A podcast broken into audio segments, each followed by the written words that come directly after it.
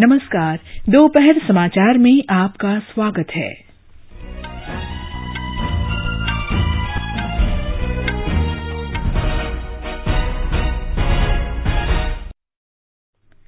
प्रधानमंत्री नरेंद्र मोदी ने संयुक्त राष्ट्र के कॉप चौदह में वैश्विक जल कार्रवाई एजेंडा बनाने और सिंगल यूज़ प्लास्टिक पर प्रतिबंध का आह्वान किया। प्रधानमंत्री ने कहा भारत ने 2030 तक दो करोड़ साठ लाख हेक्टेयर बंजर भूमि को खेती योग्य बनाने का लक्ष्य रखा। पूरे देश में कई केंद्रीय मंत्री सरकार के सौ दिन के कार्य की रिपोर्ट कार्ड पेश कर रहे हैं। जल शक्ति मंत्री गजेंद्र सिंह शेखावत ने 2024 तक हर घर जल पहुँचाने की सरकार की प्रतिबद्धता दोहराई। राष्ट्रपति रामनाथ कोविंद तीन देशों की यात्रा के पहले चरण में आइसलैंड पहुँचे, वहाँ के राष्ट्रपति से बातचीत करेंगे। गृहमंत्री अमित शाह गुवाहाटी में पूर्वोत्तर लोकतांत्रिक गठबंधन की बैठक की अध्यक्षता कर रहे हैं और अमरीकी ओपन टेनिस के फाइनल में राफेल नडाल ने डेनिल मेदवेदेव को हराकर उन्नीसवीं बार ग्रैंडस्लैम खिताब जीता।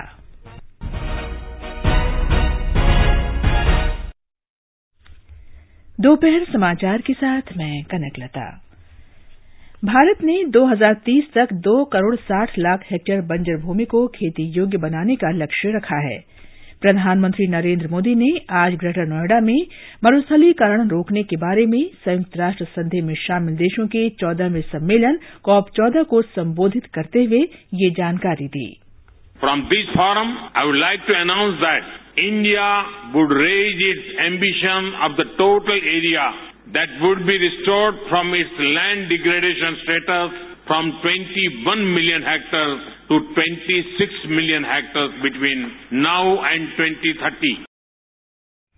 प्रधानमंत्री ने कहा कि विश्व के दो तिहाई से ज़्यादा देश मरुस्थलीकरण की समस्या से प्रभावित हैं।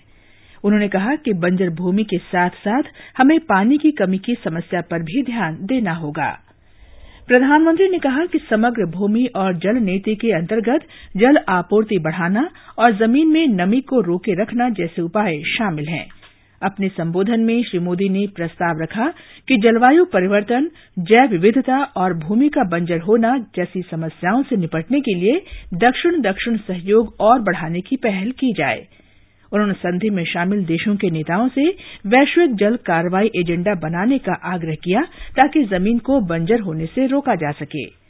श्री मोदी ने कहा कि उपग्रह और अंतरिक्ष टेक्नोलॉजी के ज़रिए ज़मीन को फिर खेती योग्य बनाने के कम लागत वाले कार्यक्रमों में भारत मित्र देशों की सहायता करेगा।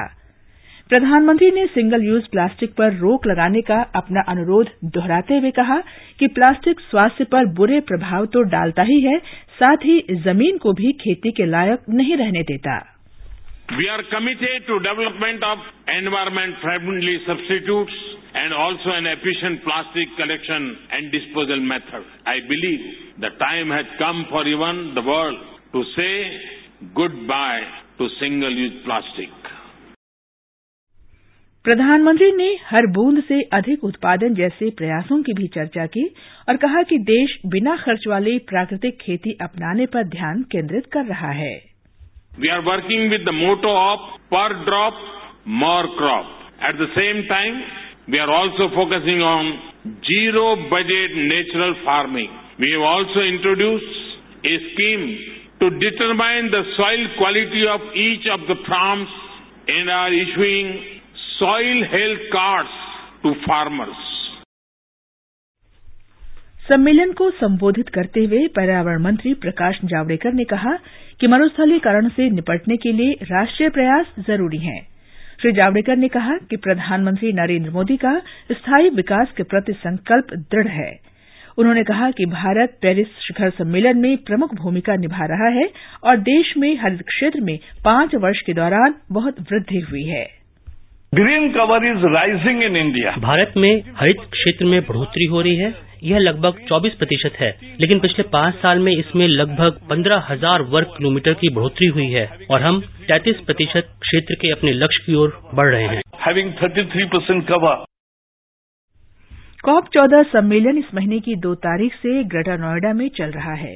इसका आयोजन उन्नीस सौ बानवे के रियो सम्मेलन में व्यक्त चिंताओं के प्रति हमारी प्रतिबद्धता को दर्शाता है। सेंट विंसेंट और ग्रेनाडाइंस के प्रधानमंत्री डॉक्टर रॉल्फ गोंजाल्वेज ने पर्यावरण के क्षेत्र में भारत सरकार और प्रधानमंत्री नरेंद्र मोदी के प्रयासों की सराहना की। संयुक्त राष्ट्र उप महासचिव अमीना जे मोहम्मद ने 2030 तक बंजर ज़मीन को खेती योग्य बनाने का लक्ष्य प्राप्त करने की आवश्यकता पर बल दिया। मरुस्थलीकरण रोकने के बारे में संयुक्त राष्ट्र संधि कॉप चौदह के कार्यकारी सचिव इब्राहिम थियाव ने विश्वास व्यक्त किया कि यदि सभी देश असमानता और असुरक्षा की भावना छोड़कर सहयोग करें तो जीवन के लिए भूमि का स्थायी विकास लक्ष्य प्राप्त किया जा सकता है। ये समाचार आकाशवाणी से प्रसारित किए जा रहे हैं। ताज़ा समाचार जानने के लिए आप हमारे Twitter handle at AIR news Hindi को फॉलो कर सकते हैं। दोपहर समाचार में आपका फिर स्वागत है। प्रधानमंत्री नरेंद्र मोदी के नेतृत्व में राष्ट्रीय जनतांत्रिक गठबंधन सरकार ने अपने दूसरे कार्यकाल के पहले सौ दिन पूरे किए। इन दिनों में कई ऐतिहासिक पहल की गई। कई केंद्रीय मंत्री आज से पूरे देश में सरकार के फैसले और उपलब्धियों के बारे में जानकारी देने के लिए देश के विभिन्न शहरों में मीडिया को संबोधित कर रहे हैं। केंद्रीय सड़क परिवहन और राजमार्ग मंत्री नितिन गडकरी मुंबई में, खाद्य प्रसंस्करण मंत्री हरसिमरत कौर बादल चंडीगढ़ में, अल्पसंख्यक कल्याण मंत्री मुख्तार अब्बास नकवी प्रयागराज में, संसदीय कार्य मंत्री प्रहलाद जोशी पणजी में और मानव संसाधन विकास मंत्री रमेश पोखरियाल देहरादून में पत्रकारों से बातचीत कर रहे हैं। प्रधानमंत्री कार्यालय में राज्य मंत्री डॉक्टर जितेंद्र सिंह जम्मू में और जहाजरानी मंत्री मनसुख मंडाविया भुवनेश्वर में तथा वित्त राज्य मंत्री अनुराग ठाकुर शिमला में मीडियाकर्मियों को संबोधित कर रहे हैं। केंद्र सरकार ने फिर कहा है कि वह देश को 2024 तक 50 खरब डॉलर की अर्थव्यवस्था बनाने के लिए प्रतिबद्ध है। हैदराबाद में आयोजित संवाददाता सम्मेलन में केंद्रीय बिजली, नवीकरणीय ऊर्जा और कौशल विकास मंत्री आर के सिंह ने कहा कि जरूरतमंदों को अधिक ऋण देने के लिए सार्वजनिक क्षेत्र के बैंकों को सत्तर हज़ार करोड़ रुपये दिए जाएँगे। उन्होंने बताया कि सरकार ने पिछले सौ दिन में कई ऐसे महत्वपूर्ण फैसले लिए हैं जो पिछले सत्तर वर्ष में नहीं लिए गए। आर के सिंह ने कहा कि जम्मू कश्मीर में अनुच्छेद तीन सौ सत्तर हटाना इस सरकार का एक ऐतिहासिक फैसला है।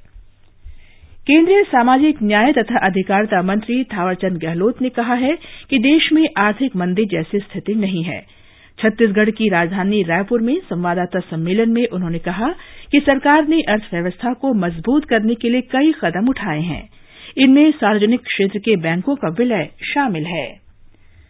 केंद्रीय जनजातीय कल्याण मंत्री अर्जुन मुंडा ने रांची में कहा कि नरेंद्र मोदी सरकार ने संसद के एक सत्र में काफ़ी विधेयक पारित कर रिकॉर्ड स्थापित किया है। उन्होंने कहा कि मानसून सत्र में पैंतीस बिल पास किए गए। केंद्रीय जल शक्ति मंत्री गजेंद्र सिंह शेखावत ने कहा है कि मोदी सरकार ने पिछले पाँच वर्ष में अपने कार्य से जनता में शासन के प्रति विश्वास जगाया है। उन्होंने कहा कि सरकार को देश के हर वर्ग और हर क्षेत्र के विकास के लिए काम करना होता है।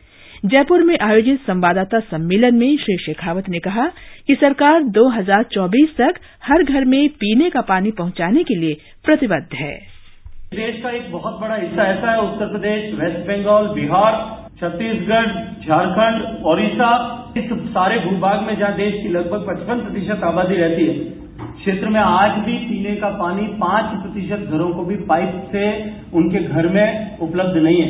पिछले सत्तर साल में जितना काम हो उससे चार गुना बड़ा का लक्ष्य लेकर के जल जीवन मिशन के माध्यम से एक मोस्ट एम्बिशियस प्रोग्राम माननीय मोदी जी की सरकार ने लिया है। केंद्रीय गृहमंत्री और भाजपा अध्यक्ष अमित शाह ने कहा है कि पूर्वोत्तर लोकतांत्रिक गठबंधन नेडा की स्थापना का उद्देश्य एनडीए को ग्राम स्तर तक पहुंचाना था। आज गुवाहाटी में गठबंधन के चौथे कॉन्क्लेव को संबोधित करते हुए अमित शाह ने कहा कि अब समूचा पूर्वोत्तर क्षेत्र कांग्रेस मुक्त हो चुका है। आसाम के चुनाव के बाद जब नेडा का एक विचार आया, मैंने साथियों से चर्चा की और साथियों को भी लगा कि अगर नॉर्थ ईस्ट के अंदर एनडीओ को नीचे तक पहुंचाना है, हर तहसील, हर गाँव तक पहुंचाना है तो नॉर्थ ईस्ट का एक डेमोक्रेटिक अलायंस नेडा की ज़रूरत पड़ेगी। गृहमंत्री ने कहा कि कांग्रेस शासन में पूर्वोत्तर क्षेत्र के विकास के लिए कुछ नहीं किया गया, बल्कि कांग्रेस पार्टी ने अपने निजी लाभ के लिए वहाँ की समस्याओं को और जटिल कर दिया। केंद्रीय पूर्वोत्तर क्षेत्र मंत्री डॉ. जितेंद्र सिंह ने आशा व्यक्त की कि पूर्वोत्तर क्षेत्र देश का सबसे महत्वपूर्ण हिस्सा बनेगा। उन्होंने पूर्वोत्तर क्षेत्र के लोगों का जीवन स्तर सुधारने के प्रयासों के लिए प्रधानमंत्री नरेंद्र मोदी और गृहमंत्री अमित शाह का आभार व्यक्त किया। असम के मुख्यमंत्री सर्बानंद सोनोवाल ने कहा कि पूर्वोत्तर लोकतांत्रिक गठबंधन नेडा ने इस समूचे क्षेत्र को एकजुट बनाया है। नरेंद्र मोदी सरकार के तहत इस क्षेत्र में ज़बरदस्त तरक्की हो रही है। जम्मू कश्मीर में ज़िले के वरिष्ठ अधिकारियों ने बेटी बचाओ, बेटी पढ़ाओ संदेश देने के लिए अनोखी पहल की है। उधमपुर के जिला विकास आयुक्त डॉ पीयूष सिंगला ने इस अभियान के प्रति जागरूकता पैदा करने के लिए उधमपुर से जम्मू तक बेटी बचाओ, बेटी पढ़ाओ टी शर्ट पहनकर लगभग सत्तर किलोमीटर की यात्रा की। जम्मू कश्मीर में श्रीनगर के अधिकांश इलाकों से निषेधाज्ञा के अंतर्गत लगाए गए प्रतिबंध हटा लिए गए हैं और कश्मीर घाटी के कुछ स्थानों में अभी भी प्रतिबंध हैं।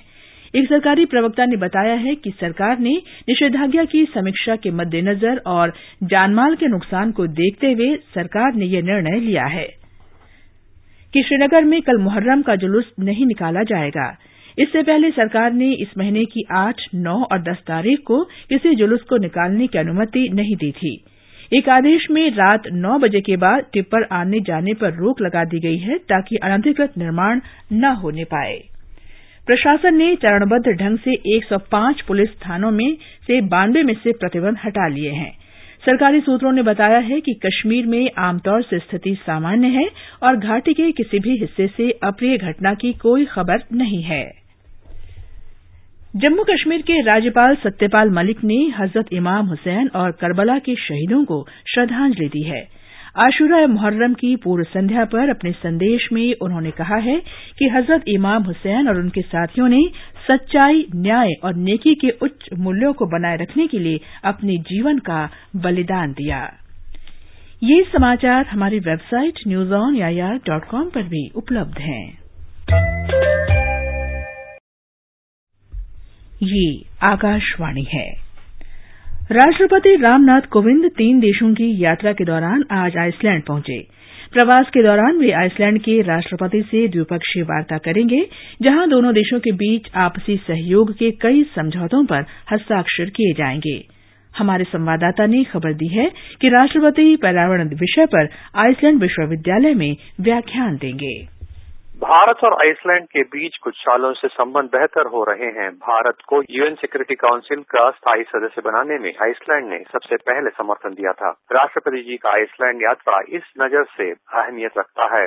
आज राष्ट्रपति जी आइसलैंड पहुँचने के बाद शाम को भारतीय उद्योगपतियों से मिलेंगे। उसके बाद वे आइसलैंड में बसे भारतीयों से भी मुलाकात करेंगे। कल राष्ट्रपति जी आइसलैंड के राष्ट्रपति के साथ बातचीत में भी शामिल होंगे, जिसके बाद दोनों देशों के बीच कई क्षेत्रों में समझौता होगा। सुधीन्द्रा आकाशवाणी समाचार, आइसलैंड। भारत ने चीनी कंपनियों को निवेश के लिए आमंत्रित किया है। नीति आयोग के उपाध्यक्ष डॉक्टर राजीव कुमार ने कहा कि भारत बुनियादी सुविधाओं पर डेढ़ ट्रिलियन डॉलर खर्च करने के लिए प्रतिबद्ध है। स्पेन के राफेल नडाल ने अमरीकी ओपन टेनिस का पुरुष सिंगल्स खिताब जीत लिया है। आज सुबह कड़े मुकाबले में नडाल ने रूस के डेनिल मेदवेदेव को सात पाँच, छह तीन, पाँच सात, चार छह छह चार से हराया। नडाल का यह चौथा अमरीकी ओपन और उन्नीसवां ग्रैंड स्लैम खिताब है। आकाशवाणी के समाचार सेवा प्रभाग से आज प्रसारित होने वाले साप्ताहिक कार्यक्रम पब्लिक स्पीक का विषय है पोषण मिशन, पोषाहार के लिए सरकार की महत्वाकांक्षी योजना। कार्यक्रम एफएम गोल्ड और अतिरिक्त मीटरों पर रात साढ़े नौ बजे से प्रसारित किया जाएगा। अंत में मुख्य समाचार, एक बार फिर। प्रधानमंत्री नरेंद्र मोदी ने संयुक्त राष्ट्र के कॉप चौदह में वैश्विक जल कार्रवाई एजेंडा बनाने और सिंगल यूज़ प्लास्टिक पर प्रतिबंध का आह्वान किया। प्रधानमंत्री ने कहा, भारत ने 2030 तक दो करोड़ साठ लाख हेक्टेयर बंजर भूमि को खेती योग्य बनाने का लक्ष्य रखा। पूरे देश में कई केंद्रीय मंत्री सरकार के सौ दिन के कार्य के रिपोर्ट कार्ड पेश कर रहे हैं। जल शक्ति मंत्री गजेंद्र सिंह शेखावत ने 2024 तक हर घर जल पहुँचाने की सरकार की प्रतिबद्धता दोहराई। राष्ट्रपति रामनाथ कोविंद तीन देशों की यात्रा के पहले चरण में आइसलैंड पहुँचे, वहाँ के राष्ट्रपति से बातचीत करेंगे।